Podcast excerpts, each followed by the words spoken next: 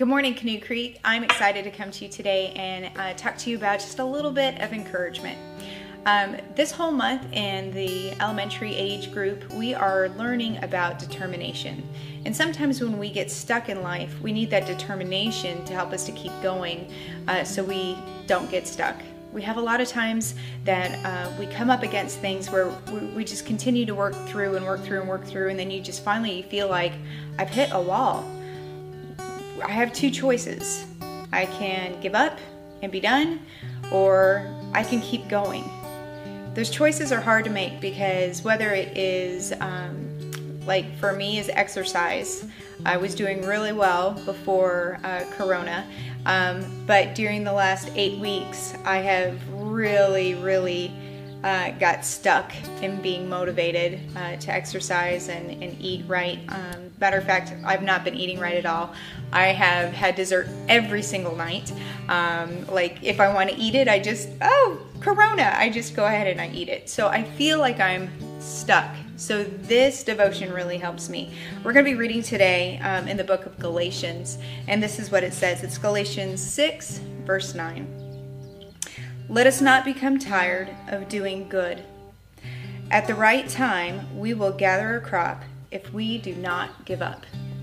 It reminded me um, of a time in my life where I really got stuck, worse than just eating dessert every night, but I really got stuck.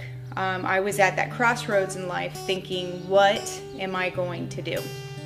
Um, I was going to Florida Christian College, and if anybody has ever gone to that college, you know that you have to pass a Bible, Bible comp test in order to graduate. And I had to take the Bible comp not once, not twice, not three times, but four times. I had to take that Bible comp test. Um, and the reason why that was so difficult for me is because I have dyslexia.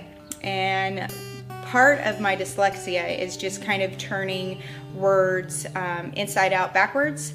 Also, it's decoding. Um, so I had to come to a crossroads in my educational life where I was getting ready to graduate um, with my bachelor's and I could not pass this test.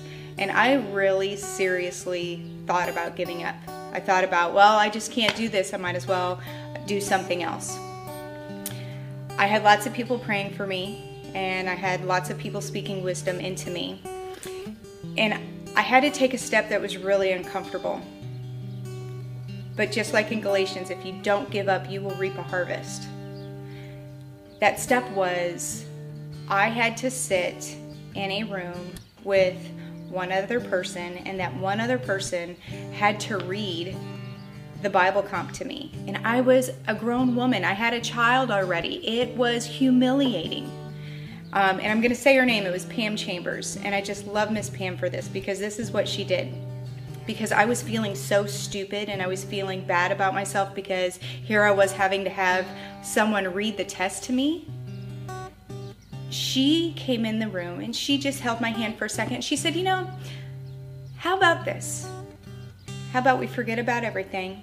Let's just read one at a time. You're going to give your answer, and let's just be two people in this room doing this test right right now in this moment. Because of her kindness, because I had people praying, because I did not give up, I passed that test and I only missed 5 to me, the the ability to to die to my pride, to allow someone to help me, to allow myself to not give up, to persevere, to keep going. I don't know where I would have been if I did not simply say, God, I'm not going to give up. I'm going to be determined to get this done. I'm thankful for people in my life that didn't let me give up. I'm thankful that um, I had people praying. And I want you to know this you are going to be faced with that time where you're going to feel like this is the crossroads. What am I going to do? Know that you have a church that loves you and we are here for you. And maybe just strip everything away and let's just be a people who love each other right here, right now, working one step after another. I hope this has encouraged you today, and uh, just know that you are loved by your church and by your Heavenly Father. Have a great day.